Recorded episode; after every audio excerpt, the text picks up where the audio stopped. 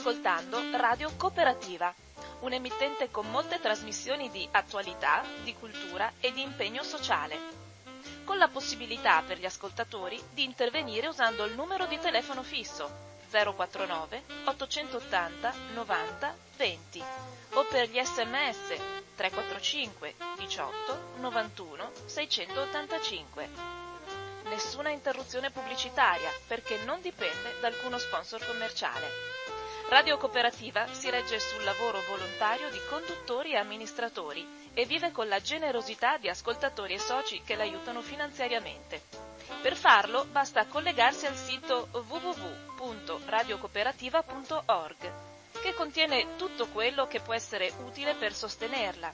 Oppure si può usare il bollettino postale con il numero 120 82 301 intestato a Informazione e Cultura, via Antonio da Tempo 2 35 131 Padova.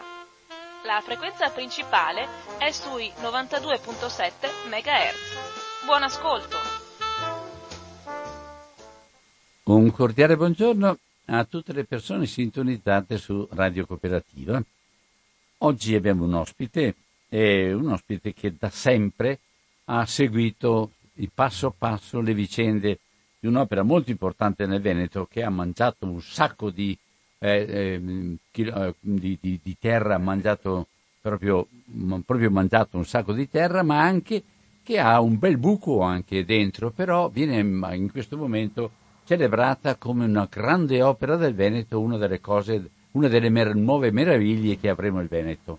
Ho trovato due pagine intere ieri del Corriere del Veneto, da prima, seconda e terza pagina, e allora senti Massimo, Massimo del Covepa, Buongiorno, vuoi dire sì. cos'è il Covepa Massimo allora, Follesa? Aspetta, corri... aspetta, Massimo Follesa, perché sennò Massimo ce ne sono un sacco in giro. Esatto, sì. Va bene. Buongiorno a tutti, ci siamo già sentiti altre, altre volte. Eh, sì, il coordinamento è citato anche in questo articolo, il nostro è un coordinamento che raccoglie varie istanze dal Vicentino al Trevigiano, tra, soprattutto anche storiche, insomma di comitati storici che si sono alternati nel proporre una alternativa alla pedemontana. E appunto ci, ci chiamiamo Coordinamento Veneto Pedemontana Alternativa, da qui la sigla, l'acronimo COVEPA. Eh, abbiamo avuto anche la, la, citazione nell'articolo di ieri. No? Io peraltro ho sollevato alcune obiezioni alla, alla redattrice, a chi ha redatto l'articolo, insomma, a partire dal nostro nome, ma in realtà proprio perché in questo passaggio, no, come si evince da quell'articolo, mancano alcuni riferimenti eh, su, sulla, sulla, questione che la, l'autostrada non, non, funzionerà per come è stata, eh, per come è stata immaginata. E una delle difficoltà più grosse l'abbiamo analizzata recentemente proprio in occasione della, dell'inaugurazione del 28 maggio a Bassano, del tratto fino a Montebelluna che ha aperto diciamo, la possibilità di eh, connettersi tra Vicentino e, Trevigiano. Trevigiano esatto, con Sebastiano Malamocco che ha redatto un interessante approfondimento no?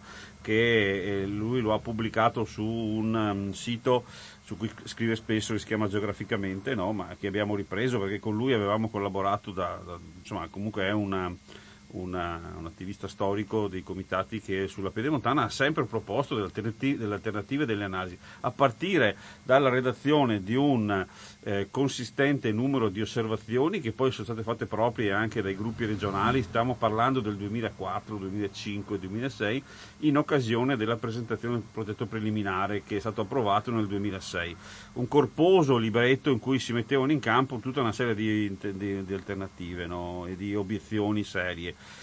Con lui poi e insieme anche a Lega Ambiente del Veneto abbiamo redatto nel 2017 in occasione, prima dell'approvazione della nuova ultima convenzione, una sorta di metaprogetto in cui abbiamo messo in campo eh, alcuni aspetti che avrebbero potuto ricondurre la, la, la, la pedemontana a un uso, eh, a, un, a, una possibilità di rispettare il processo per cui essa era nata. No?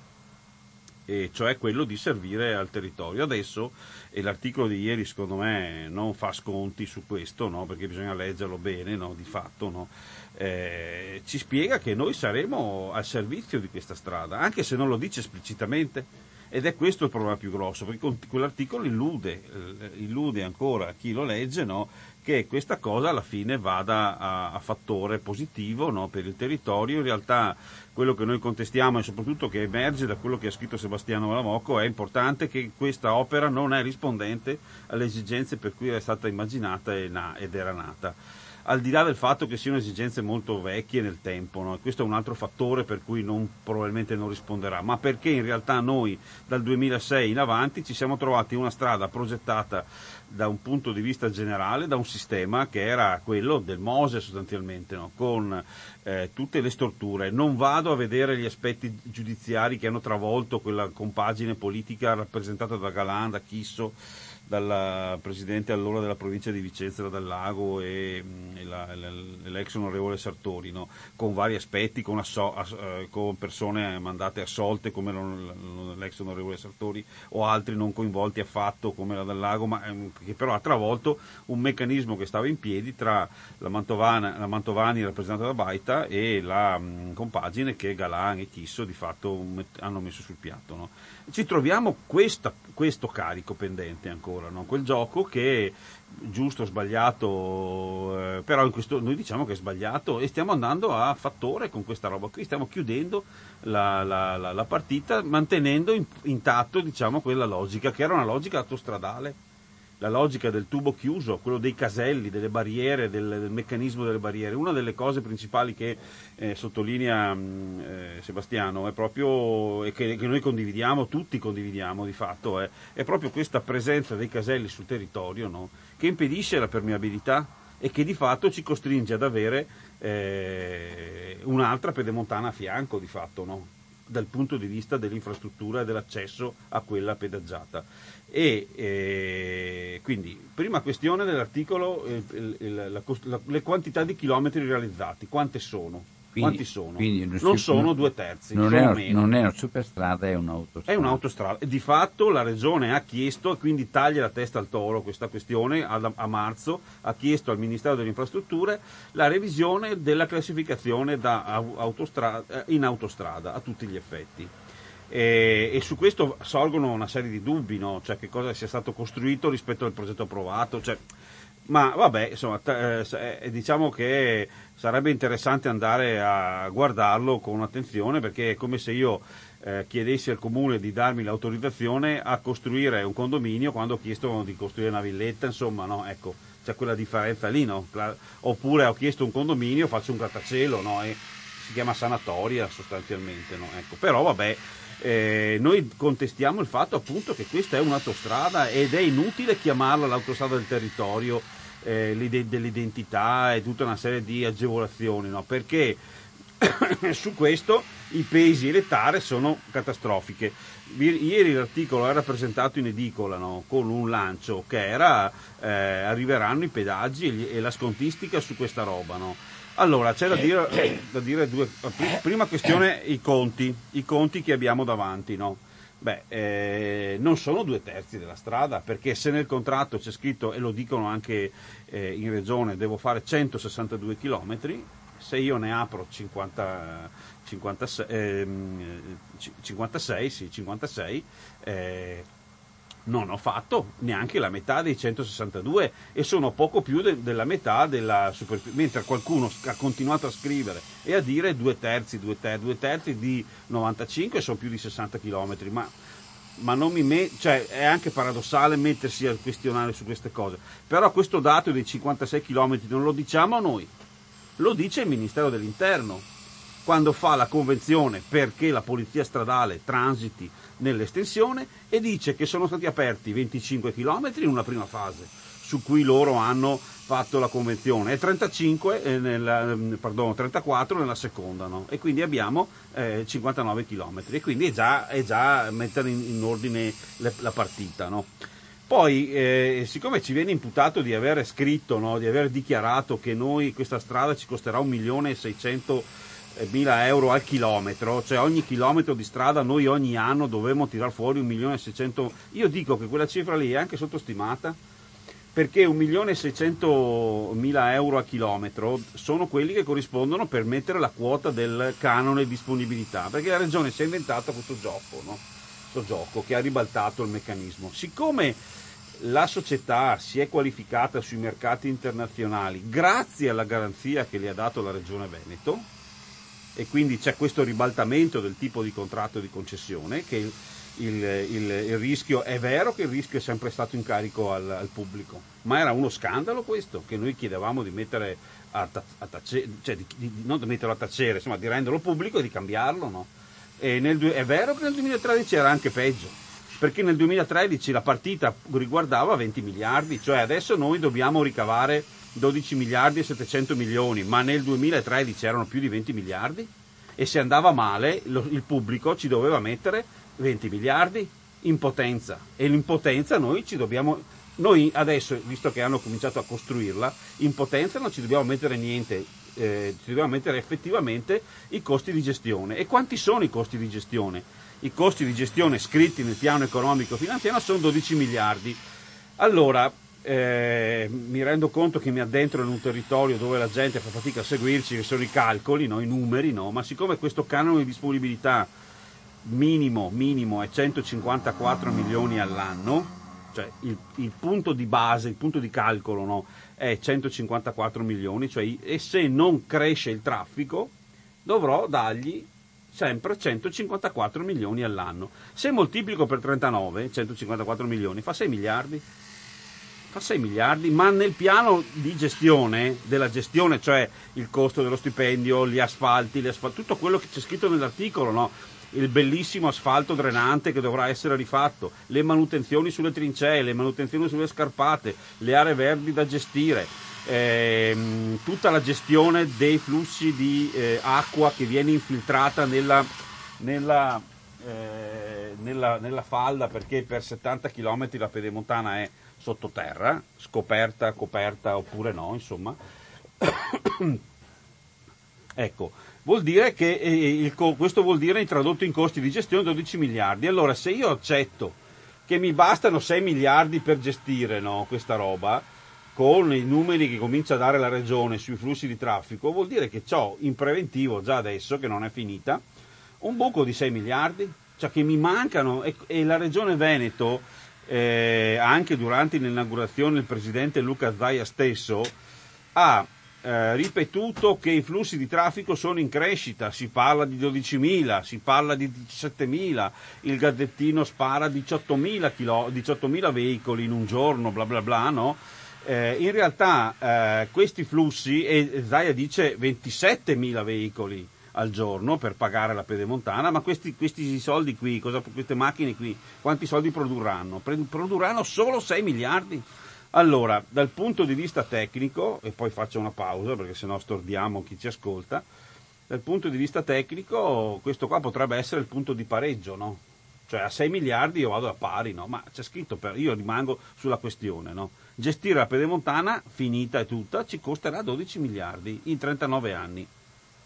Cioè, io non dovevi, cioè, voglio dire, se io divido 12, 12 mm, miliardi per 39, viene fuori esattamente la cifra, una cifra doppia rispetto a quella che, che ci dicono serva per pagare la SIS. Cioè, capite che questa roba qui. Aspetta un attimo. Eh. Scusami, eh, tu hai le cose chiarissime in testa. Sì. Spiegami l'ultima cosa che hai detto perché non è chiara così come l'ho capita Vuol dire io. che io, io sono un po', non gli, po duro. Scusate, quanti soldi mi servono? Siccome sono 12 miliardi, no, per, diviso 40 anni circa, sì. sono 39, ma si va sì. presto a fare il calcolo, 4 per 3 fa 12, io devo avere 300 milioni ogni anno. Tirati su da dove? Dal pedaggio? Allora Zaia ci dice eh, il canone che devo dare alla SIS è di 154 milioni, me ne mancano altri 146 per fare 300 milioni per gestire la pedemontana e questi qua dove li vado a prendere?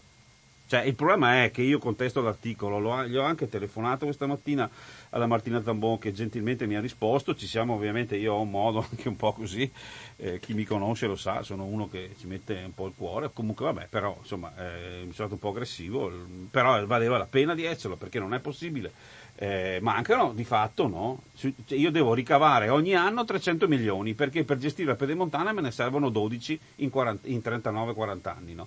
È una bella partita, no? Cioè, se Zai continua a dire vabbè gli diamo 150 il can- metà sono del canone, metà mi servono per gestire la strada, insomma, no?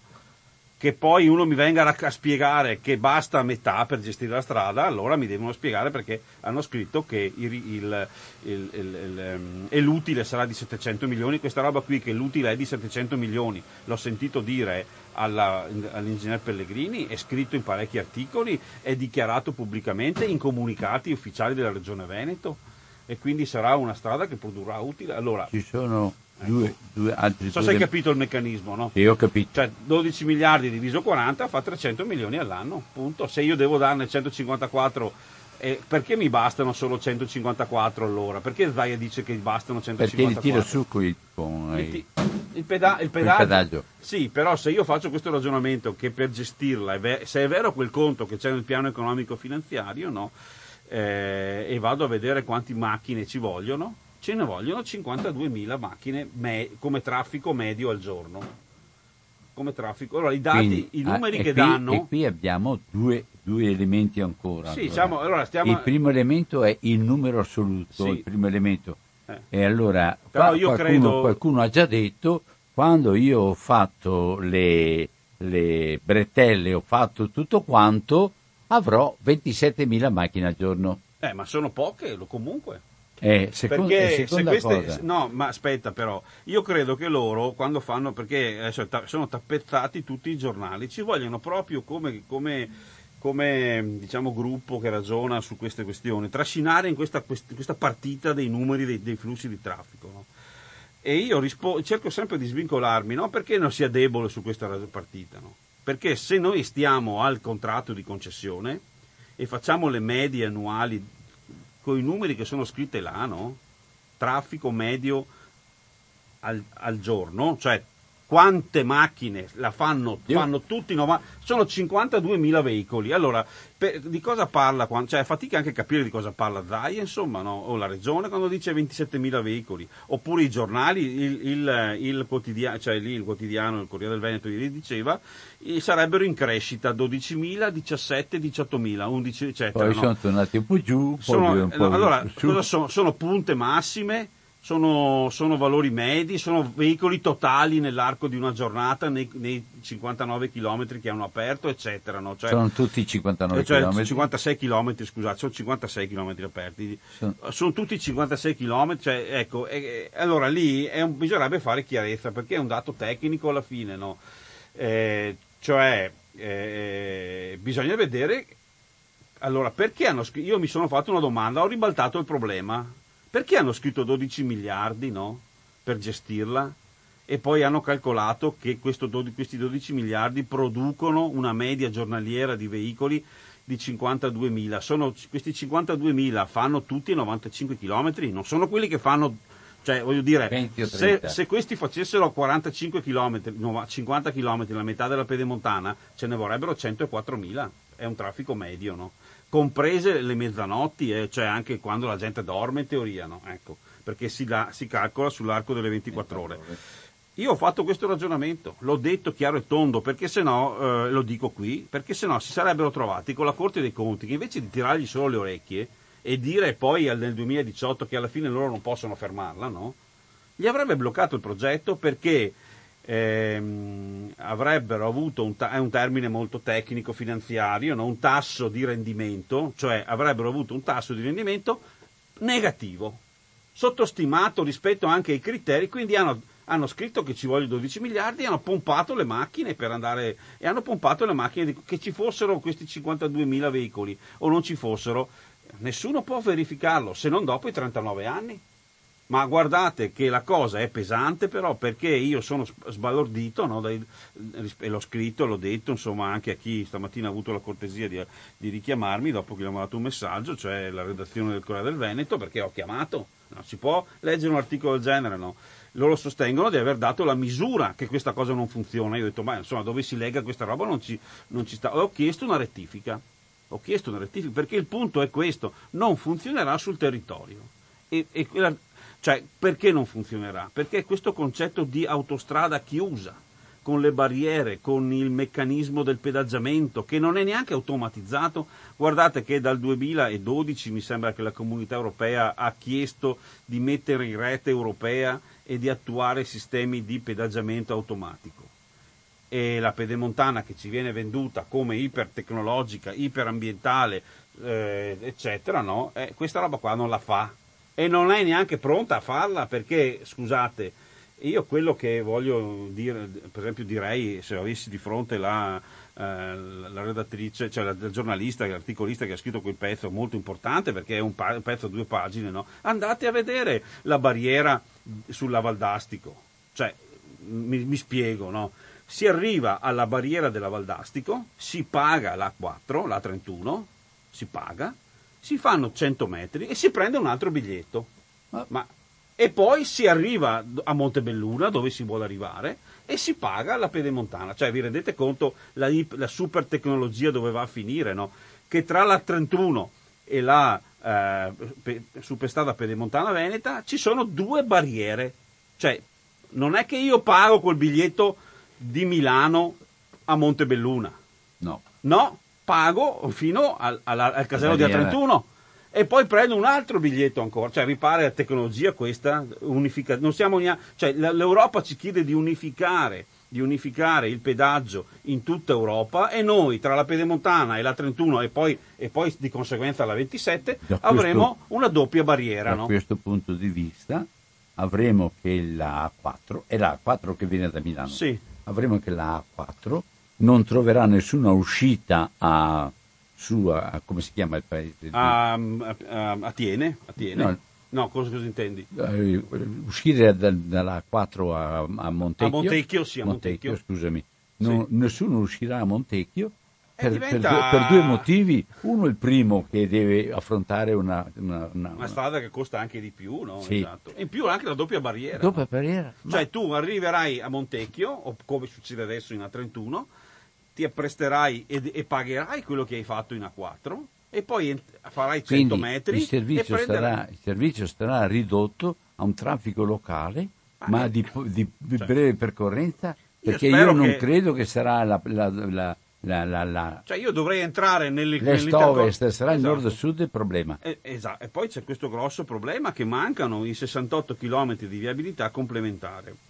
Allora, eh, su questo aspetto mi sento di fare, che è quello che nell'articolo viene dato diciamo come scontato, scontato no? come se fosse normale. Cioè, prima di tutto i due terzi di 162 km sono un'altra misura e quindi siamo neanche a metà di questi 162 io mi aspetterei che qualcuno tirasse le orecchie a chi ha fatto il contratto nel 2017, no? perché appunto c'è scritto, eh, posso citarlo per esteso, articolo 2,4, c'è scritto che si dà la possibilità alla SIS di aprire ulteriori tratti che non sono finanziati con il presente accordo. Cioè vuol dire che quando hanno firmato nel 2017 sapevano già benissimo che ci sono dei tratti della viabilità complementare non finanziati non finanziati. E questo ah, cosa vuol dire? Questo vuol dire che quando l'ingegner Vernizzi ha firmato il progetto esecutivo, no? Ah, ma era ancora, lui, era ancora lui. Sì, perché lui ha chiuso nel 2016, no? Lui ha chiuso i progetti, lui non, a parte poi le varianti che ha fatto l'ingegner Pellegrini, ne ha fatte alcune, no? tipo quelle della galleria di Malo, ne ha fatte altre a Montebellu, cioè nella zona del, del, del, del, Trevigiano, ne ha fatte due varianti che sono finite proprio a Roma al, al, al Ministero dei Beni Ambientali, eccetera. No?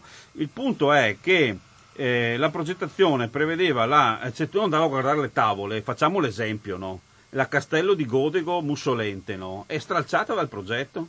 Cioè si ferma a 100 metri o 200 metri, un chilometro, dalla casa di Patrizio Zen e questo è un dato ormai storico che vale la pena di citare perché il signor Zen ha vinto un ricorso importante e lo cito volentieri perché ha fatto una battaglia importante della sua vita anche per i comitati e non è uno che... e ha vinto un ricorso, cioè diceva che la pedemontana era illegittima quel ricorso sulla, sulla protezione civile, no? E quel tratto lì, la Castello di Godego Mussolente, no? Eh, Casello di Mussolente, no? non esiste. Lo doveva finanziare Pedemontana, poi l'hanno messo nella Valsugana, adesso neanche la Valsugana se fanno, oppure manca, no, se io faccio due esempi grossi, vado a Treviso, no, manca il raccordo verso Valdobbiadene, verso Valdobbiadene, cioè arrivo in zona Spresiano, stanno costruendo un mini raccordo dall'ultimo casello, perché poi c'è la barriera anche su una 27, no? non c'è che c'è una barriera accettabile che, da cui si accede dalla viabilità esterna. L'ultimo casello è Spresiano, no? diciamo Villorba, e questa bretellina che stanno facendo arriva alla rotatoria del, ehm, del panorama, vicino alla fabbrica Castrette, vicino alla fabbrica della, della, della, Benetton, della Benetton, arriva lì. Però manca tutto il raccordo verso nord, non so come si chiama Pontebano, non mi ricordo come si chiama quella strada Pontebana, lì, no? che se no uno rischia di scaricare lì, è già iper incasinata quella strada, no? Rischia di buttarne dentro ancora. E, e, manca, per esempio, quella viabilità lì. E poi tutte le altre viabilità, perché poi bisogna dire anche no, che se io abito sulle mura di Treviso no, e, ci, e, voglio andare in pedemontana, devo fare 20 km. Se mi va bene ne faccio 15. E per cui anche lì nell'articolo dove si calcolano questi eh, viaggi no, alternativi che sono peggiorativi rispetto a quelli fatti in pedemontana, per carità, ma bisogna fare il calcolo non da casello a casello lo so anch'io, che da, entro a Malo e vado a Montebelluna in, 40, in mezz'ora, in 20 minuti, che, che, c'entra? Ma se ho l'azienda nella zona industriale di Tiene mi devo fare 20 km per arrivare alla Pedemontana. E se, facciamo l'esempio pratico, no? uno di Molvena, la Dainese, no? che vuole andare a, a, so, al centro di produzione delle, degli scarponi, degli stivali da moto che ci sono nel, nel, nel, sito di Montebelluna, deve partire da Molvena, deve uscire a Montebelluna e Montebelluna dista 6 km dalla, dalla, dalla pedemontana e poi arrivare alla, alla, alla, ditta che fa gli stivali di pelle della, che usa la, la che, che, a parte che la dainese a Molvena non c'è più è diventata una ditta americana è un'altra, è un'altra roba insomma il signor dainese l'ha ceduta mh, mm, bene per lui insomma no? Ma voglio dire devo andare a Molvena cioè a Molvena la sede non è mica sul casello di Colceresa o, di o, della, o dell'altro comune Mason eccetera dove è il casello no Devo, e quindi fa, facciamo i conti, no? E quindi se io non faccio... Il punto è questo, no? Che quello che dice eh, Malamocco è questo, no? Cioè io devo mettermi in casello, no? A fare code sui caselli. E questo è il punto. E, quindi, e poi abbiamo costruito due tubi, no? Quello che va da, facciamo l'esempio Vicentino, Bassano, Breganze, no? Parallelo all'autostrada, no? Quindi io dovrei se ho fretta vado dentro, la pago una, un, un, per uno, se invece sono uno normale, no? Abbiamo fatto l'autostrada di classe più che una strada del territorio, no? cioè, perché anche cioè, farla tutti i giorni per il lavoro, adesso per carità, ehm, quindi questa, questa, logica del tubo chiuso, del meccanismo del pedaggio, del, della colonna fuori dal casello e poi uno si incazza e poi, e poi questo meccanismo qui vuol dire che io la pedemontana la pagherò utilizzando il territorio, cioè il territorio è asservito alla pedemontana perché dovrò far rendere, rendere questa roba qui a tutto il meccanismo che, che ci troverà con un laccio al collo. È come se a noi ci chiedessero di pagare la corda a cui ci hanno costretti ad impiccarci. Ecco, e lo sconto si riverbera sugli altri. Cioè, se io non ho macchine, cioè, è vero che se ne girano 200 a 5 euro è meglio che 100 a 10 euro, no? Vabbè, questo è un ragionamento teorico, però teorico, perché se noi abbassiamo le tariffe, no, abbiamo visto che le tariffe comunque producono solo 6, mi dovrebbero arrivare a produrre solo 6 miliardi, secondo quello che ci dice Luca Zaia. Quindi la questione è, e questo è un appello che lancio a chi ha, basandomi proprio sull'analisi geografica che ne fa, che non è campata in aria, perché l'analisi geografica di Sebastiano mette in, luogo, in luce anche un secondo aspetto, no? La logica del casello travolge il territorio lo, lo travolgerà il territorio e avremo una, si chiama blockbusting, cioè la distruzione delle aree. Facevo l'esempio non a caso della Dainese a Molvena, che sta in, distante, diciamo, no? Troverò più economico spostarmi attaccato al casello. E dopodiché, perché sono dei termini, cioè il blockbusting è che io farò tabula rasa nei centri che sono lontani dalla pedemontana. E questo è un dato storiografico quasi ma è ottocentesco però, non è un'autostrada è del, del, nuovo millennio, non c'entra nulla col nuovo millennio questa roba qua, questa roba qua è una roba, la, il blockbusting è un termine americano che dice io prima desertifico no, e poi vado a, a mettere in piedi, faccio altre cose. Si chiama con un altro termine gentrification, cioè io porto, sposto le persone lungo questo asse. Allora c'è un dato che è stato analizzato, se io tengo il pedaggio a quei livelli lì e la strada non è permeabile, no? Non funzionerà in quel modo lì perché è un'autostrada, eh, chiama, non è una, una, strada L'altra discussione che ho fatto con la mh, giornalista questa mattina, che, avuto, che, cito perché è illuminante, spero che mi ascoltino, è questo ragionamento sulla, sul trinceramento, le trincee, che di cui ne parla anche Sebastiano. Cioè, il punto è questo, no? le trincee potevano avere un senso se agevolavano le connessioni. Ogni zona industriale uno svi- un'uscita. Molto semplice, ridotta, l'avevamo proposta sempre nel 2017. Eh, e l'altra questione è la connessione con, con, il ferro, con le linee ferroviarie, cioè con una rete del territorio. Questa roba qua, se io l'autostrada, tra l'altro gli cambio anche la caratteristica, non sarà più possibile neanche dal punto di vista legale. Io posso immaginare, guardate, andate, per, per spiegarvi cosa scrive Sebastiano, se voi venite a vedere l'innesto con la 31, l'innesto con la 31 è attaccato, distano 50-20 metri, con la, con la ferrovia Schio-Vicenza. La stazione di Montecchio Precalcino, dal casello della, della barriera che descrivevo prima, della A31 Pedemontana Veneta, è 100 metri. 200 metri, cioè nell'arco di centinaia, pochi centinaia di metri. Lì poi c'è un sito devastante che, dimost- che dice, la dice lunga anche su cosa sono servite, a cosa possono servire queste infrastrutture, che è un sito abbandonato, super inquinato, la ex Safond, su cui ci sono inchieste in corso in questo periodo. No? Ed è, io lo chiamo il triangolo della morte della Pedemontana perché è proprio un, innesto triangolare, ma lì sarebbe poss- ci sarebbe stata la possibilità di in, no, di rendere utile l'autostrada, arrivo all'innesto, esco da lì, invece l'innesto è chiuso, non consente neanche di andare sulla strada comunale, e, e, vado a prendere il treno che va a Vicenza, mollo lì la macchina e scarico, e scarico comunque un po' Capito. di auto. Invece se devo avere pedaggi, pedaggi, pedaggi, è certo che non riesco più a fare una politica del territorio. Del territorio. Ed è quello che, scri- che scriviamo in questo perché non sarà utile. Cioè c'è questo, questo gioco sull'autostrada, no? che è un gioco al rialzo. E tra l'altro questo gioco sull'autostrada è un gioco finanziario. Finali- e poi vi spiegherò la finalità, perché. È chiarissimo questo, la finalità principale dell'autostrada non è lo scorrimento del traffico, ma è trovare i soldi per pagarlo. Esatto. E vi ho detto che siamo, abbiamo un buco già adesso, a meno che qualcuno, io spero che mi smentiscano. Perché che mi smentiscano, perché allora io non entro più nella logica traffico medio, cioè non mi interessa neanche più, voglio capire cosa serve veramente e qual è quel non detto, perché c'è un non detto su certo, ah, beh, ma, ma, ma, da sempre però, eh. perché la Corte dei Conti su questo è stata chiarissima in certi momenti. Esatto.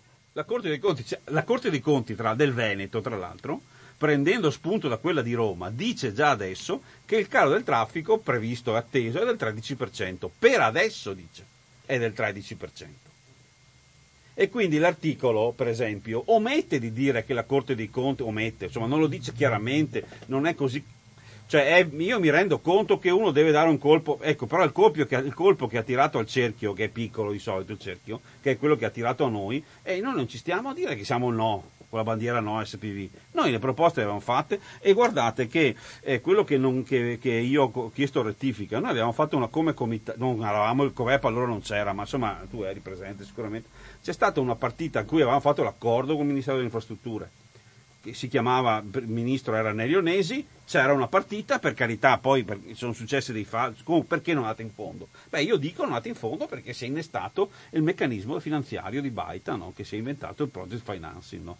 E la cosa più scandalosa co- di ieri, immediatamente aspetta, col commissario. La cosa più scandalosa di ieri è che la Regione Veneto ha fatto una commissione sui project financing di Regione Veneto la consigliatura precedente, se non mi sbaglio, il presidente di quella commissione era Stefano Fracasso, dovevano analizzare gli effetti, o la precedente ancora, no, no, no, quella che si è appena chiusa, la consigliatura che è sparita dall'orizzonte, no? E adesso viene fuori di nuovo il project financing della Treviso Mare, la Treviso Paolo, Jesolo, eccetera, no? Con la promessa di nuovo di fare, di fare eh, gratis per i comuni attraversati, che è la stessa che ne ha mantenuto con il... Allora io non sto chiedendo... Io, io, io di, non, fare, di, fare? di farla gratis, ah. Treviso eh, Jesolo, sì. Treviso Mare, no? Farla gratis per i comuni attraversati, che è la stessa che hanno fatto ai Veneti. Allora, io non chiedo la riduzione del... Tra, del chiedo proprio la, un'operazione verità, verità su questa cosa, che almeno mi dicano che il bilancio è in rosso e poi discutiamo di, non di riduzione o di scontistica, perché quell'articolo lì sul Corriere del Veneto butta un, butta un osso, no? come se fossimo dei cani, no? È questo che io eh, rinfaccio a quell'articolo. Ci butta l'osso come se fossimo dei cani della scontistica. No, io voglio un'operazione di verità. Ditemi se il bilancio è falso, falso, le conseguenze le vedrà chi deve guardare, ma non le guarderà nessuno le conseguenze giudiziarie. C'era no? un altro aspetto di questa Ecco, storia. E poi ditemi che andate in rosso. C'era un altro rosso. aspetto di questa storia che abbiamo fatto con allora era il Parlamento europeo Zanoni. Sì. Ma perché hanno nascosto i dati da sempre? Non si poteva mai sapere come stavano le cose. Ah. Io in consiglio, in consiglio Veneto, regionale Veneto, cito questo caso. Mi dite qual è il motivo per cui vengono nascosti i, i dati che riguardano nel progetto, i, fine- i finanziamenti e le cose? No, ma il bello è che se tu dici questo, lo, eh, Zaia ti dice che loro è una, loro è una casa di vetro, no? Falso, falso, no? Allora falso, io, eh, con vernici, con vernici. No, esatto, Vernizzi ha opposto per un, allora Vernizzi è un commissario governativo, ti ti diranno così.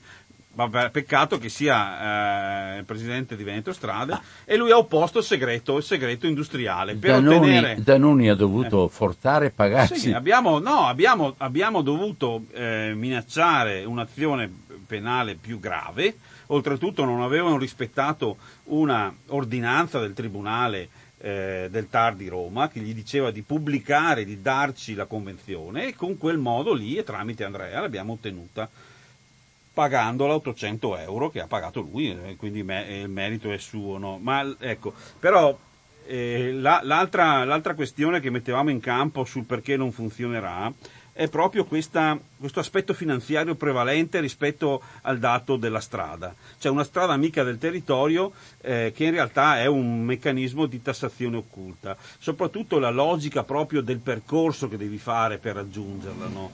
ed è questo che manca al, al processo no, della- della- dell'autostrada, eh, che diventi gestibile dal, terri- dal territorio. no.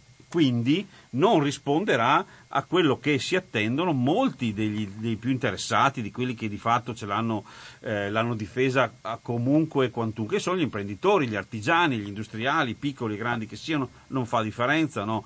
Eh, Parla, parla un attimo della situazione attuale per quanto riguarda Monte di Malo, per quanto riguarda Ah. tutta quella zona, quella, la, la- la- Ecco. la galleria e tutto il resto.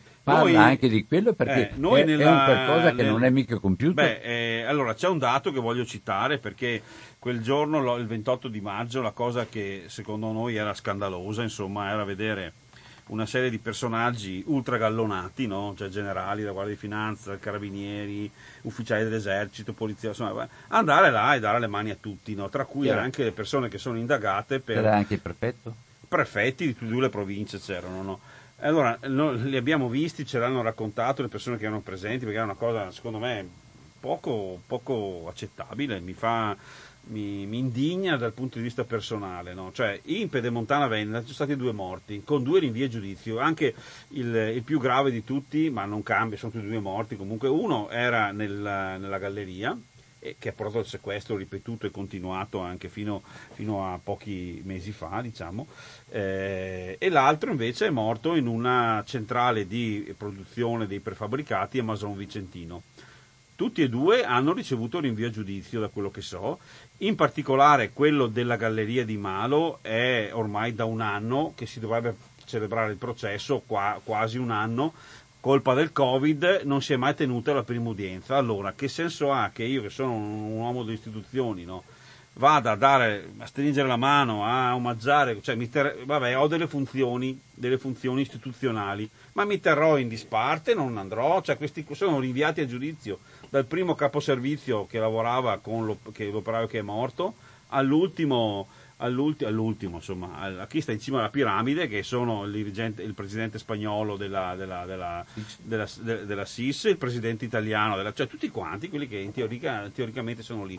E tenete presente che la cosa indigna ancora di più perché sui giornali si è letto ripetutamente di questo scandalo di Stresa, scandalo del Ponte Morandi, scandalo della morte della- di questa operaia a, Pra- a- a Pa- a Prato, Luana, trattati come... Cioè, la cosa paradossale è che, che- che chi deve pag- cioè chi- qualcuno avrà mancato no, nella gestione della sicurezza di quella galleria, no? come mai è morto questa persona, perché non viene reso pubblico il gioco, il meccanismo no, che ha portato a quella morte e soprattutto anche la seconda, no?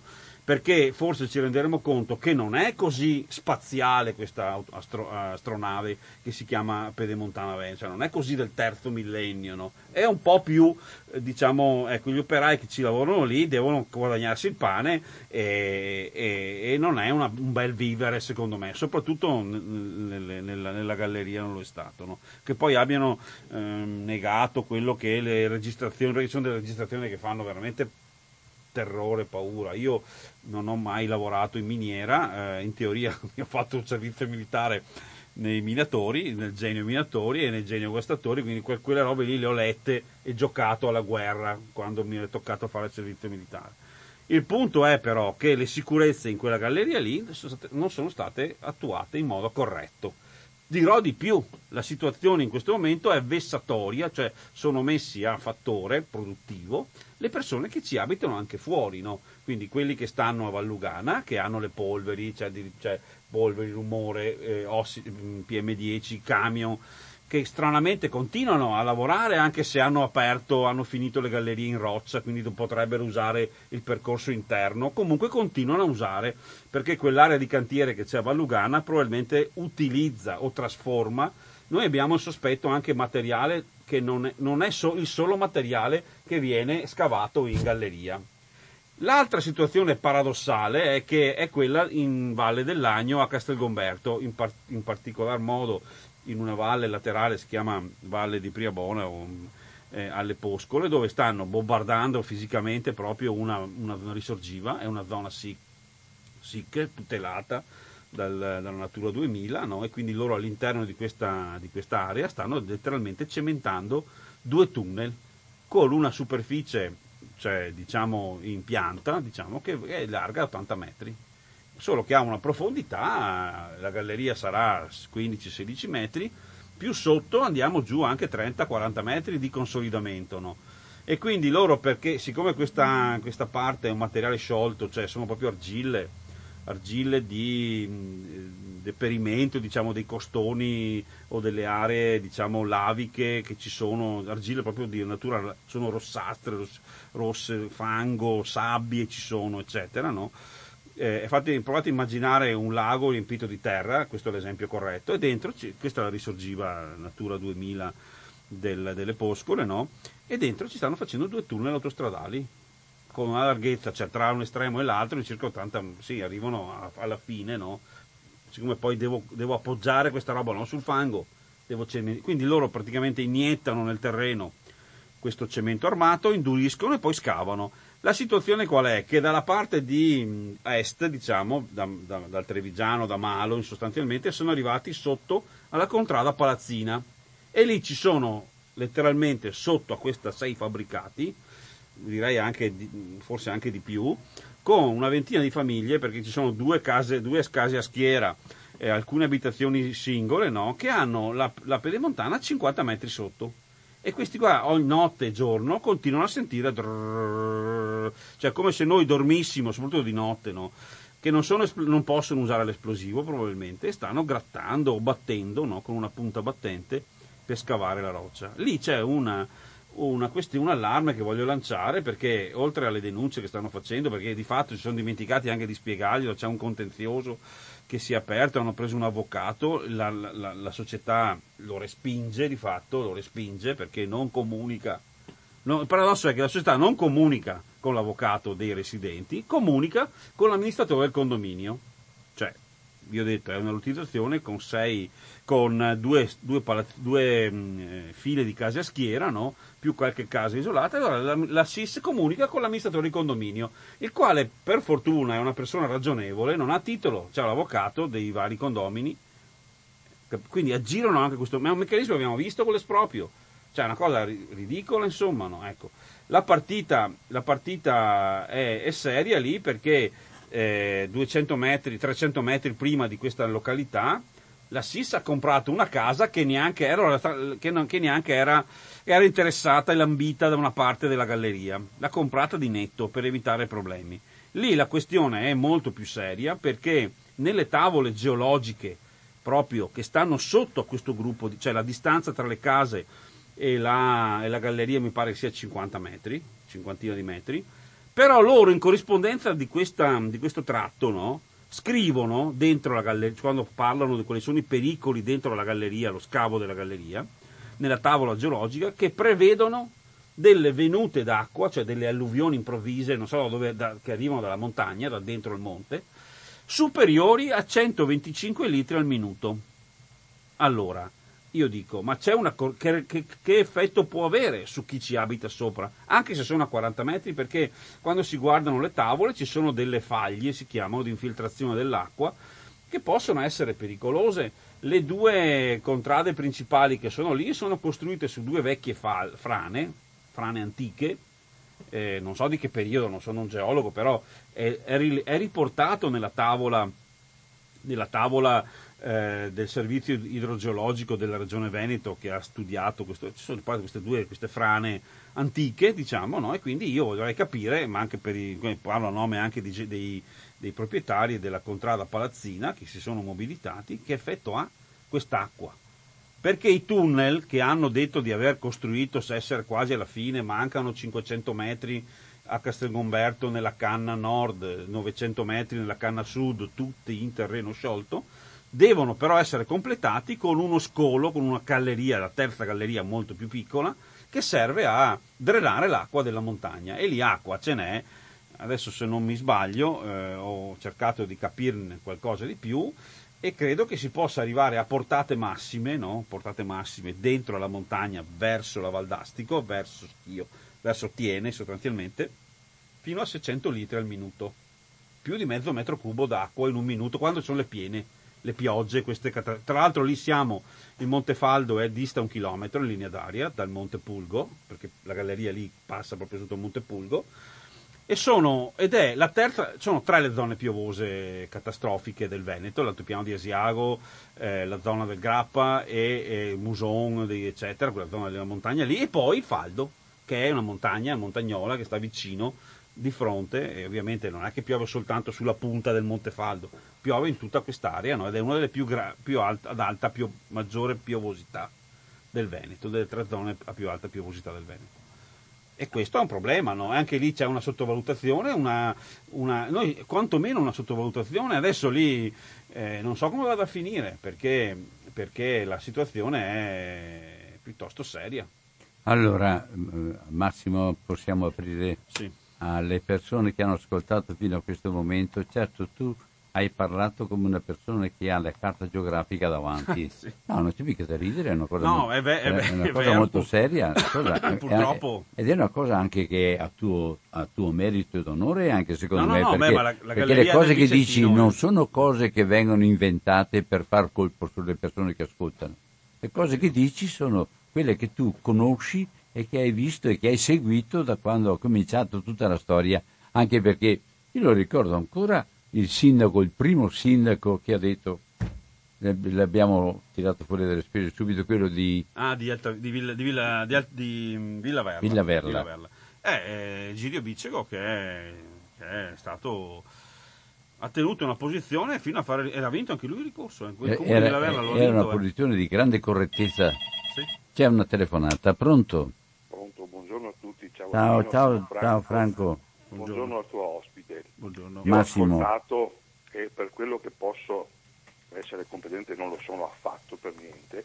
Faccio questa considerazione che però scusatemi se è una sciocchezza che dico, ma rispondetemi perché voglio sentire.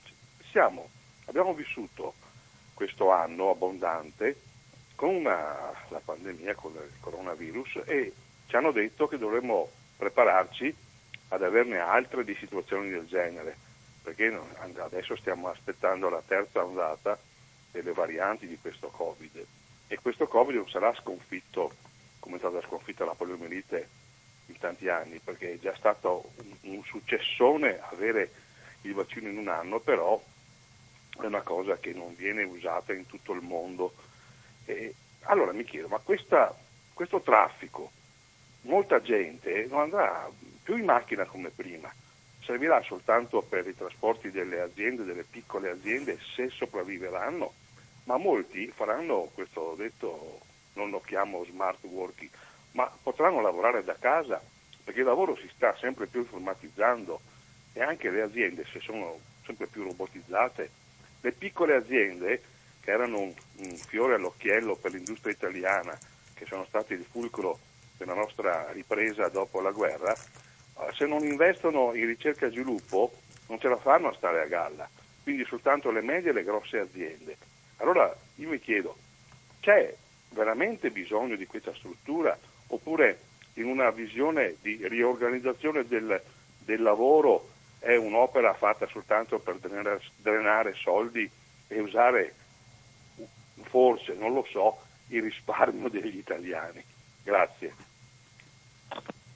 No, il, ehm, cioè, la questione che, che, che, l'ascoltatore a cui ringrazio per, la, per, per averla posta è centrale, no? Cioè, noi abbiamo un'opera che esce direttamente dalla old economy, si dice in termine tecnico, cioè pensata negli anni 50, scritta negli anni, primi anni 60, entra nel, in un documento che si chiama documento di programmazione economica della Regione Veneto del 66 e comincia a trovare uh, attuazione in due decreti che fa il governo, no? alla fine, nel 98 e nel 2000, due leggi finanziarie.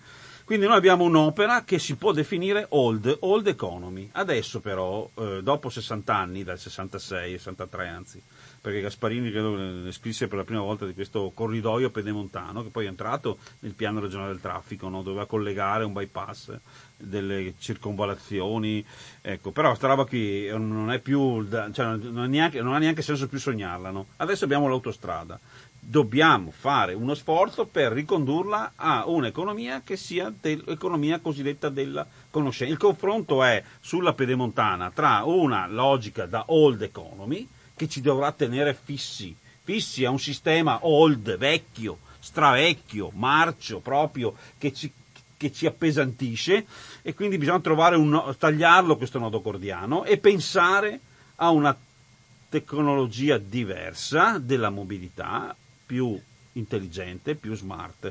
E quindi l'uscita dal Covid, se ci ha insegnato qualcosa, è che è efficiente lavorare stando a casa è efficienta moltissimo. Rende, ovviamente bisognerebbe investire sui trasporti. La domanda che io mi sento di fare a chi sostiene la pedemontana, quanti chilometri di fibra ottica sono stati posati e sono disponibili?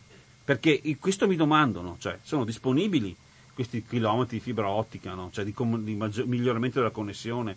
Della comunicazione, del trasporto, cioè è, un po' battaglia, è una battaglia persa probabilmente perché se questi qua stanno ragionando ancora su ridurre e aumentare i pedaggi, ma scusate, no, alla fine gli, gli caliamo lì puliti puliti ogni anno 6 miliardi alla fine, no, cioè 6 miliardi più il miliardo che gli abbiamo già dato ecco, eh, con, per la costruzione, no? più le garanzie, perché le, le, garanzie si dovrebbero pagare, se io ti garantiscono perché tu possa prendere il bond nel mercato di Dublino, perché sta lì, ecco, su questa, eh, questa è la questione. Poi perché è old economy la pedemontana? Perché fanno una furbata legale, è legale, ma una bella furbata. Allora qualcuno ci ha raccontato che sarà, è, una, è scritto anche nell'articolo di ieri, no? la leva sul pedaggio, no? il meccanismo di controllo, ce l'ha in mano la regione e bla bla bla. No? Durante l'inaugurazione del 28 di maggio hanno, c'è stato qualcuno che è arrivato a dire eh, è, una, è una infrastruttura che, che, che, rende concreta l'autonomia, no? perché i SCAI gestiscono gli altri. Vero niente.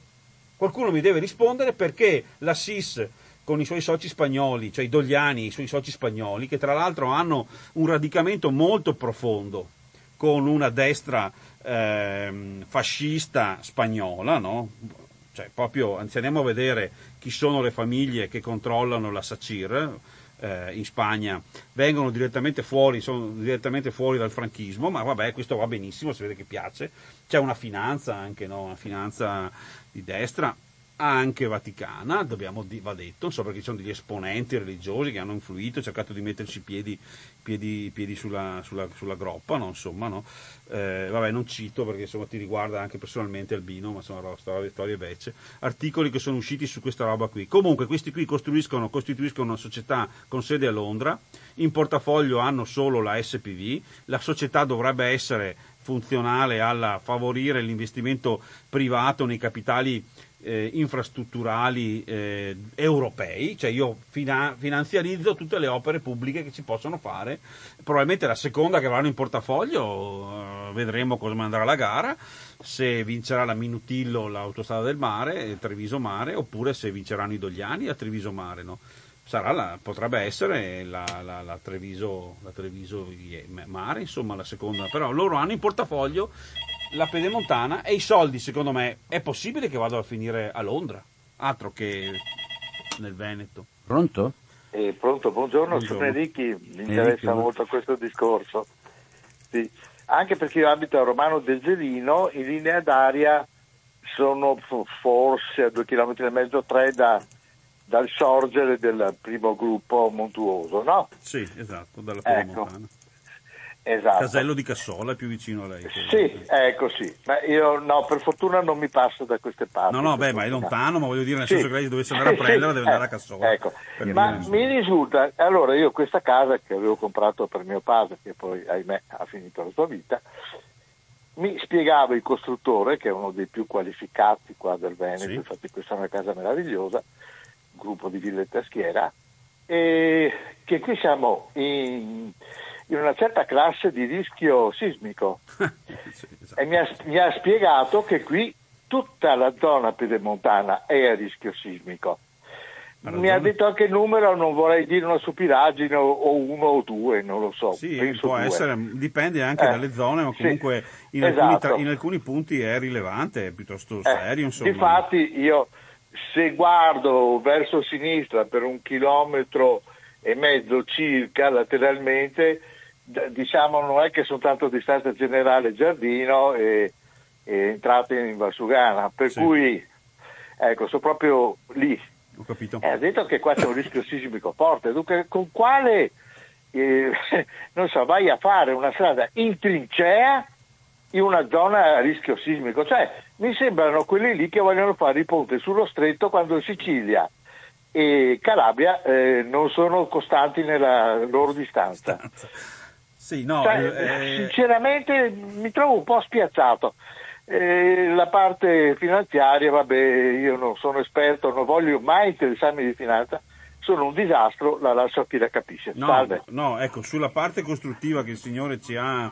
Ehm... Aspetta, ah, vai. Eh, sulla parte costruttiva che, che, il Signore da Romano ci ha, da Romano Zellino ci ha messo ci ha invitato ad affrontare. No? Devo dire che uno degli aumenti dei costi è proprio sulla revisione del progetto fatto dopo eh, c'era ancora il commissario Vernizzi, per cui c'è stata una revisione, è stato chiesto dopo la presentazione o in corso di presentazione del progetto definitivo sulle gallerie, cioè c'è stata una rivalutazione economica importante, tenete presente che eh, un miliardo e otto se lo sono aggiudicati adesso diciamo, hanno, sono arrivati a chiedere 2 miliardi e 258 come costo definitivo, eh, quindi c'è stata una rivalutazione, uno dei costi maggiori secondo sarebbero le trincee e poi la rivalutazione dei, cal- dei calcestruzzi sulla base della nuova normativa eh, e della nuova classificazione antisismica per cui dovrebbero aver lavorato al top. In realtà eh, io sono molto preoccupato da questa questione più che altro, beh, le trincee hanno un problema molto serio, si è visto il 30 agosto del 2020, l'anno scorso,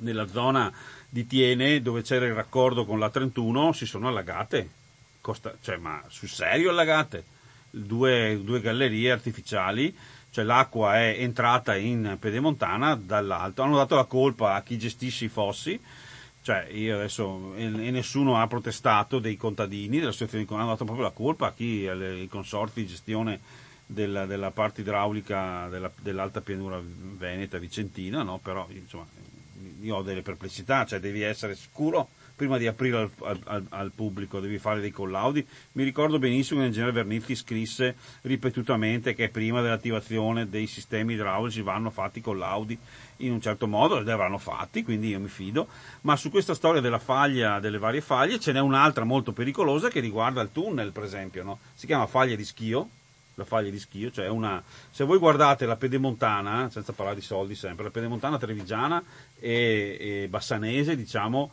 è alcuni chilometri più a nord di quella della Lessinia, della Valle dell'Agno e, della, e dove c'è il tunnel, perché eh, c'è questo scorrimento verso valle, verso la pianura veneta centrale, diciamo, no?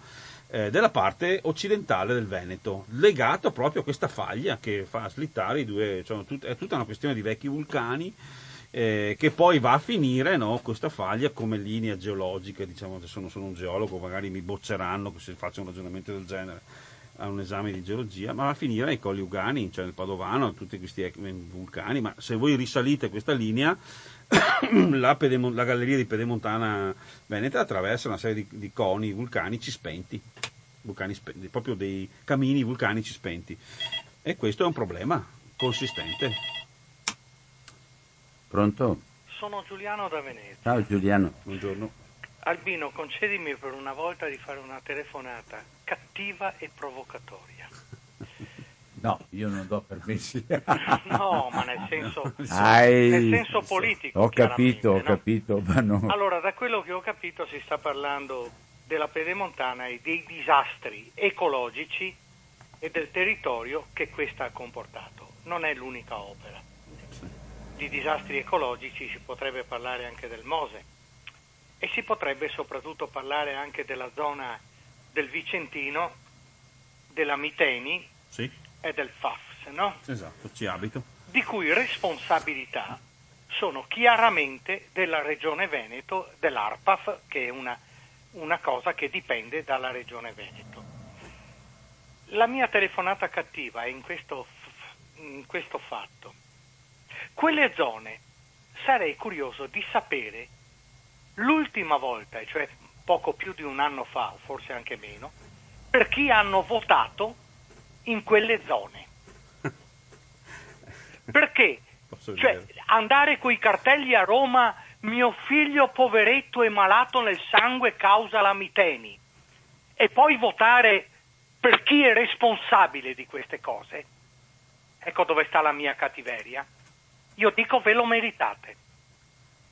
E tutto sommato, il signor Zaia, che io non chiamo né presidente, tantomeno come si chiamano, qualcuno dice governatore. vabbè, governatore cioè. ecco, esatto, hanno ragione a fare quello che fanno, perché hanno il consenso, hanno il consenso della stramaggioranza della gente, dei vari tafazzi del Veneto, i quali, i quali si lagnano ma in definitiva appoggiano coloro che sono i responsabili del disastro del territorio veneto.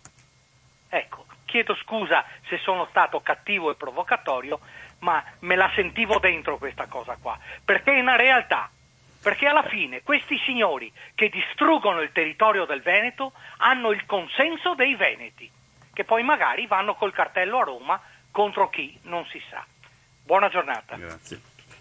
Allora, Eh, questo è un tema molto delicato. Io mi sento di dire una cosa, adesso non mi ricordo come si chiama, Giovanni, come si chiama, e cioè che è evidente che in Veneto c'è un blocco sociale molto consistente che è legato alle elezioni politiche, amministrative e regionali e che esprime da, per il terzo mandato eh, Luca Zaia come presidente, attorno al quale ci sono anche convergenze da parte di chi dovrebbe stare all'opposizione invece di fatto ne approva o ne quantomeno ne cioè voglio dire basta vedere il comunicato che ha fatto il gruppo del Partito Democratico in regione sulla richiesta della riduzione dei pedaggi che cioè mi, a me dispiace per Giacomo Possamai ma cioè, prima di fare questo cioè, come di essersi, stai parlando? sto parlando che il gruppo del regionale del Partito Democratico chiede la riduzione dei pedaggi come se fosse il salvataggio di Pedemontana in realtà eh, è come se si fossero consegnati avessero come si può dire un una sindrome di Stoccolma gigantesca, cioè fossero prigionieri di questo blocco sociale che è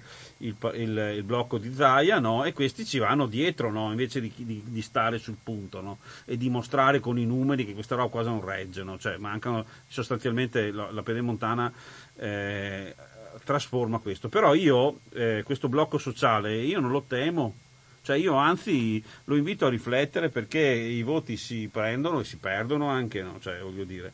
Però il punto essenziale è che questo blocco sociale sta difendendo quello che Zanzotto chiamava lo sterminio dei campi. E io non mi spavento, cioè Zanzotto ha parlato proprio di sterminio dei campi e, probabilmente fa comodo a questo blocco sociale per restare sul tema della pedemontana che si siano asfaltati 800 ettari più altri 140 di caselli ed è la dimostrazione eh, appunto che al territorio, il, il, territorio sarà appesantito di questa cosa. No? Le tariffe eh, possiamo andare a pietire la, la scontistica, no? va bene, però noi avevamo eh, costo zero, insomma, no? cioè, noi abbiamo un servizio, ci, diamo, ci, mettiamo il territorio e non ce la fanno pagare perché devo andare, e tra l'altro c'è tutta un'analisi costi-benefici che ha fatto il Ministero nel prima del 2001 delle infrastrutture ed è chiara, basterebbe andare a riprenderla, che dice che con il traffico locale non si ripaga e quindi bisognava contenere i costi non esploderli. Ma questo blocco sociale, secondo, dirò, sarò, sarò netto, netto è lo stesso blocco sociale che, parafrasando Zanzotto sullo sterminio dei campi, in Germania difendeva una persona che poi ha portato allo sterminio nei campi di concentramento e quindi quel blocco sociale lì eh, esisteva negli anni 30, no? ma c'era anche in Italia no? quel blocco sociale lì no? e, e, e, tutti a fare il sabato, il sabato di qua, camicia nera di là oppure camicie brune di su, camicie brune di giù. Guardate cosa succede quando noi abbiamo un problema con l'immigrazione, eh, il punto, quindi il punto è questo, cioè non mi spavento perché? perché sono cose complicate. Cioè la pedemontana e come altre cose, l'inquinamento dei FAS, sono dal punto di vista eh, filosofico, è un inglese, però non è un tedesco, quindi è una filosofia molto diversa, pragmatica, diciamo, concreta. Eh, parlano, questo filosofo inglese si chiama Morton, parla di iperoggetti gli iperoggetti sono oggetti giganteschi, complicatissimi da capire, no? ma noi abbiamo una logica che è quella della prossimità. No? Io al massimo mi occupo di chi mi sta di fianco e ho questa cosa qui quando sono in classe con i ragazzi, ma anche a, a distanza ancora di più. No? Cioè se, se, fossimo in presenza quando abbiamo fatto, visto che parlavamo di, di, di, di Covid, no? i due estremi, i due diametri, no? i due estremi dei due diametri di una classe che più o meno ha un quadrato, non sanno cosa fanno i loro compagni all'estremo durante l'arco di una giornata. Figuratevi poi con la, con la, con la distanza, no? se sapevano cosa facevano i loro compagni, se stavano bene, se stavano male, se piangevano perché non riuscivano a seguire o a farcela, eccetera. No? Figuratevi noi, i padri, che, diciamo, cioè, che, che, non ce ne frega nulla no? di chi sta al piano di sotto e mi, mi ci metto anch'io. E quindi noi facciamo fatica a capire questa logica da iperoggetto.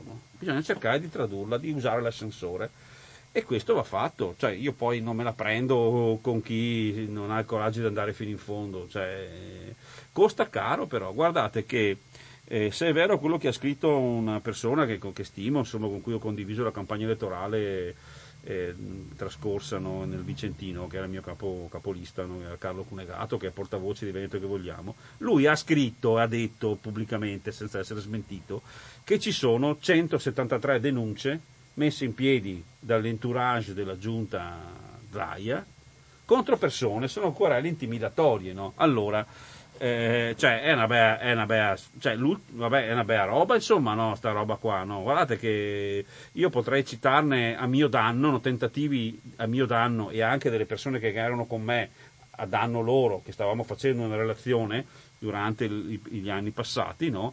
Eh, notevoli, insomma, no? cioè, perché occuparsi di me 3, 4, 5 magari me ne arriverà una anche oggi per quello che sto dicendo, ma, o per quello che ho detto recentemente, no? eh, oppure sui FAS andare a, ad attaccare uno come Alberto Peruffo, no? che è il portavoce diciamo, del, del, movimento dei FAS, perché dice Boscagin che si contraddice durante un dibattito radiofonico alla RAI, no? lo querela, no? lo querela, adesso deve risponderne? Eh, ecco, cioè, c'è questo metodo che è pesante, a me non è, non è mai andato a, a, a, cioè non ho mai dovuto presentarmi dal giudice, sostanzialmente, perché prima, eh, ma guardate che, che, hanno cercato di querelarmi, perché citavo la Corte dei Conti, insomma, in assemblee fatte a Volpago, in assemblee fatte ad Altivole, no? Cioè, ecco, e quindi posso capire che qualcuno, cioè, mica tutti siamo degli eroi, no? Ecco, no?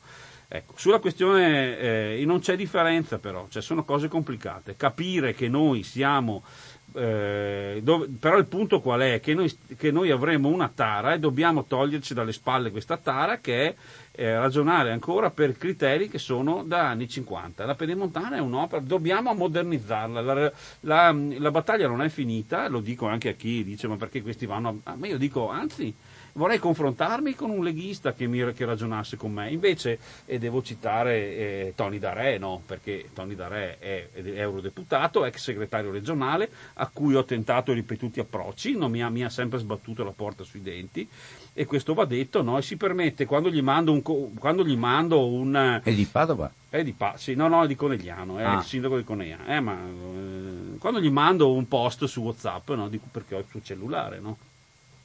Più di una volta mi ha risposto scrivendo copeve, invitandomi a suicidarci, dovremmo suicidarci. No, beh, fatto, una, ha, fa la battuta.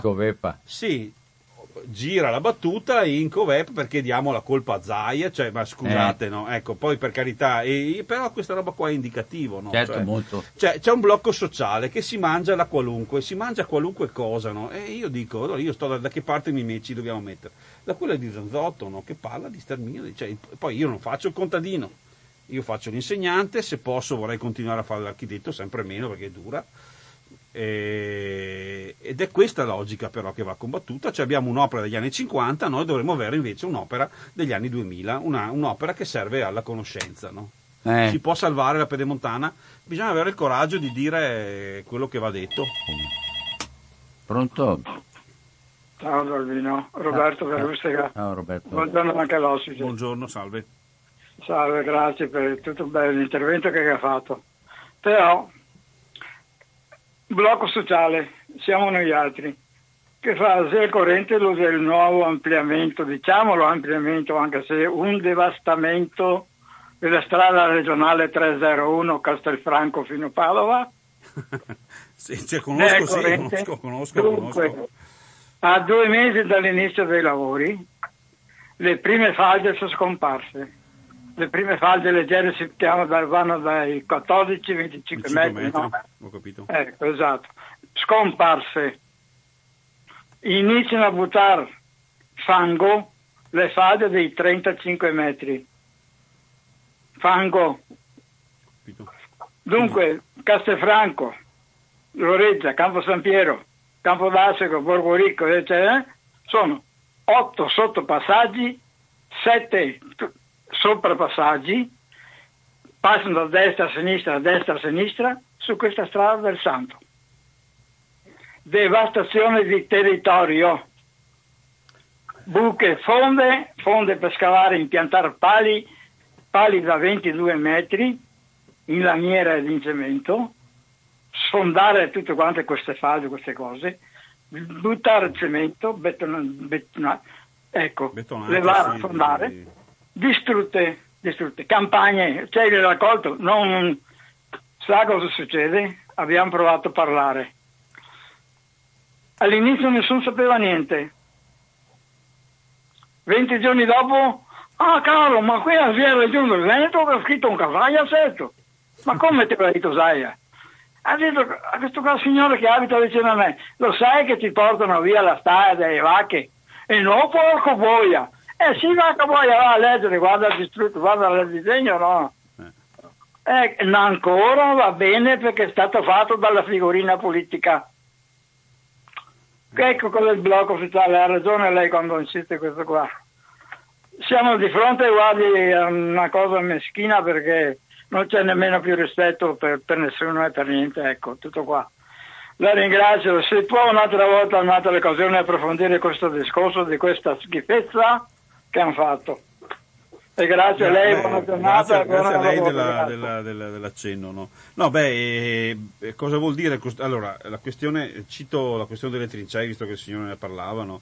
Allora, ehm, hanno, ci hanno sempre imputato di volere noi le, le, le trincee. Beh, innanzitutto il coordinamento non le ha mai chieste, eh, ci sono stati alcuni comitati, li avevamo messi in guardia, la presenza della trincea è un aggravio del problema perché per costruire una trincea ci vuole il cosiddetto tappo di fondo, cioè vuol dire che dalla quota del, del, sottostrada, diciamo, cioè fatta l'asfalto a 9-10 metri sotto il piano campagna, devo scendere a 30-40 metri 30-40 metri con che cosa? Con dei materiali, possono essere pali, possono essere eh, infiltrazioni di cemento armato, no? cioè di cemento, di indu- oppure di indurenti della, della, del materiale, dell'argilla, delle cose. Insomma, no?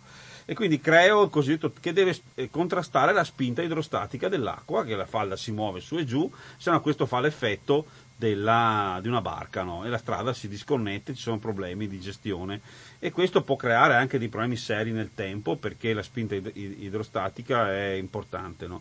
L'altra cosa è, è, creare un problema nel tempo alla falda perché se non prendo l'acqua che è inquinata che c'è sulla strada e la filtro, allora questa roba qua a noi è stata imputata come un aggravio di costi come l'hanno chiesto i comitati, adesso è diventata un fiore all'occhiello, no? non la vede nessuno la strada, il problema è risolto.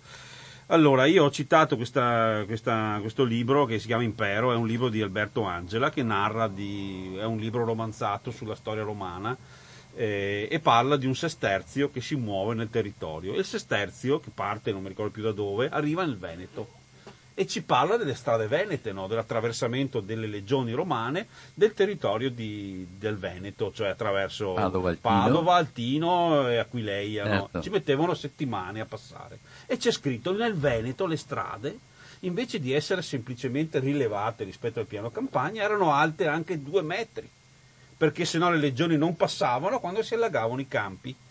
Allora, è possibile che la centuriazione c'è ancora, no? Cioè, tra nord di Padova, Castelfranco, Cittadella, c'è tutta la centuriazione romana, no?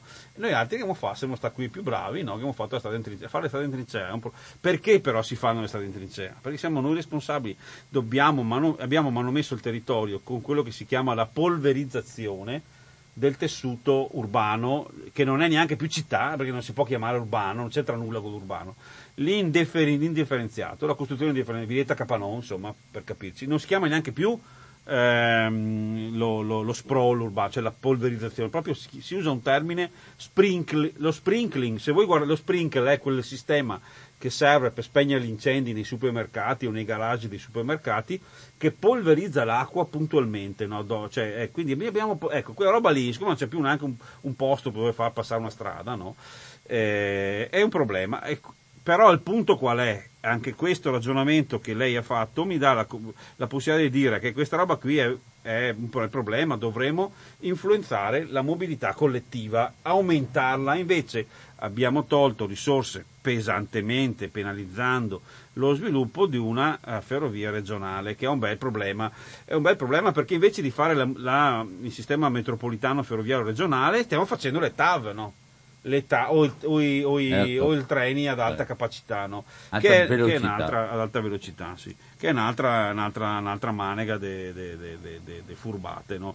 Ecco, quindi è questo che noi dobbiamo chiedere, no? questo dobbiamo, dobbiamo piegare. Io per andare a Padova sì, ci dovrò andare, sostanzialmente dobbiamo togliere macchine dalle strade. Questa è la prospettiva che dovremmo avere. No? In realtà nei prossimi 40 anni ci stiamo inchiodando mani e piedi letteralmente, però non siamo dei cristi non siamo Cristo che scendiamo, siamo inchiodati lì a sta croce, no? che è quella della, della, l'unica speranza, adesso chiudo con una battuta, è quella che, che o cambiamo la, la, la, combustione dei motori, ma insomma la tecnologia non mi sembra che stiamo investendo, oppure eh, continuiamo a credere a quello che ci dice il capo di turno, no? che potrebbe essere anche un altro, chiamarsi un altro nome. No? Il punto qual è? Che questi concetti li stiamo dicendo e veniamo passati nell'articolo del Corriere da cui siamo partiti come quelli che dicono no, ci buttano via, certo. no? in realtà dovrebbero prenderne carico i dirigenti politici, avere il coraggio di confrontarsi e di accettare anche di ricevere delle critiche e di arrivare a un punto di condivisione, perché se non riusciamo a trasformare Pedemontana da quello che è oggi in una roba che serve, avremo solo dei disastri finanziari e anche territoriali. No, mica Klein diceva soltanto una rivoluzione riuscirà a smuovere la cosa, perché il problema centrale che abbiamo in tutto quello che abbiamo detto fino a questo momento qua, Massimo, è che noi non riconosciamo alla Terra la soggettività del rapporto che ha con la vita delle persone. Cioè, noi consideriamo la Terra adesso... niente per quello che dobbiamo fare. Niente. Esatto. Cioè, c'è, un, te- c'è un, te- un meccanismo che è quello della spoliazione cioè noi in Veneto, ma lo dico con molta franchezza, cioè dobbiamo fare un ragionamento più alto. Stiamo perdendo l'autonomia alimentare. abbiamo perso sicuramente. Ma queste logiche, eh, la, la, strada che diceva lui, la, la Treviso Mare, eh, il meccanismo della, della, della, della, chimica della concia piuttosto che quella di, di Marghera, il meccanismo Ma, guarda, della pedemontana. Qui siamo andati un po' più. Sì. No, ma c'è questo meccanismo che mi sembra quello, ma un, sono esempi importanti in America Latina, ci potrebbero insegnare queste cose, no? che, che, sono legate al fatto che noi abbiamo un, un, un, atteggiamento depredatorio come quello che c'è stato subito dopo la scoperta dell'America no? e tuttora si, si, perpetuano senza nessuna progettazione, cioè non allora non c'era Re di Spagna, dopo è arrivato che dava almeno degli, degli indirizzi e attualmente sta ritornando così anche in Sud America, ma da noi è così perché come si fa a ritirare fuori un progetto di finanza dopo che si era detto che sono antieconomici? No, lo facciamo con l'ospedale di Mestre, poi esatto. ne facciamo un altro ancora, esatto. poi lo facciamo con quello della Coromare detto... e, e continuiamo a credere eh. che i nostri fanno, fanno i risparmi per noi no, e, ma e la, sanità, caricano. la sanità veneta l'abbiamo definanziata nel servizio che ci serviva di più per contrastare la pandemia certo. e su questo è incontrovertibile anche se, Marca, se l'assessore Marcato si incazza da, tratta male chi glielo contesta, come appunto eh, Cunega, Carlo Cunegato in parecchie trasmissioni. Il punto è questo però, no? cioè, è questo. c'è un sistema depredatorio no? che è molto simile a quello che è avvenuto e sta avvenendo, ma come se non ci fosse neanche il re a governarlo, no? a dare degli indirizzi. Adesso non abbiamo neanche, io mi domando se la nostra logica di gestione della regione è in grado di prevedere a 20 anni, a 30 anni, a 40 anni, alla prossima pandemia perché a questo punto possiamo aspettarci, visto che noi abbiamo stressato così tanto il nostro sistema, no? un ritorno di questi meccanismi pandemici. Pronto? Pronto? Sì, sono Sandra, posso chiedere... Sandra, buona giornata. Grazie Buongiorno. all'ospite perché è una persona, guardi, mi è capitato di vederla sull'emittente qui del Veneto. Vai tranquilla Sandra, lascia perdere. E grazie vai. proprio.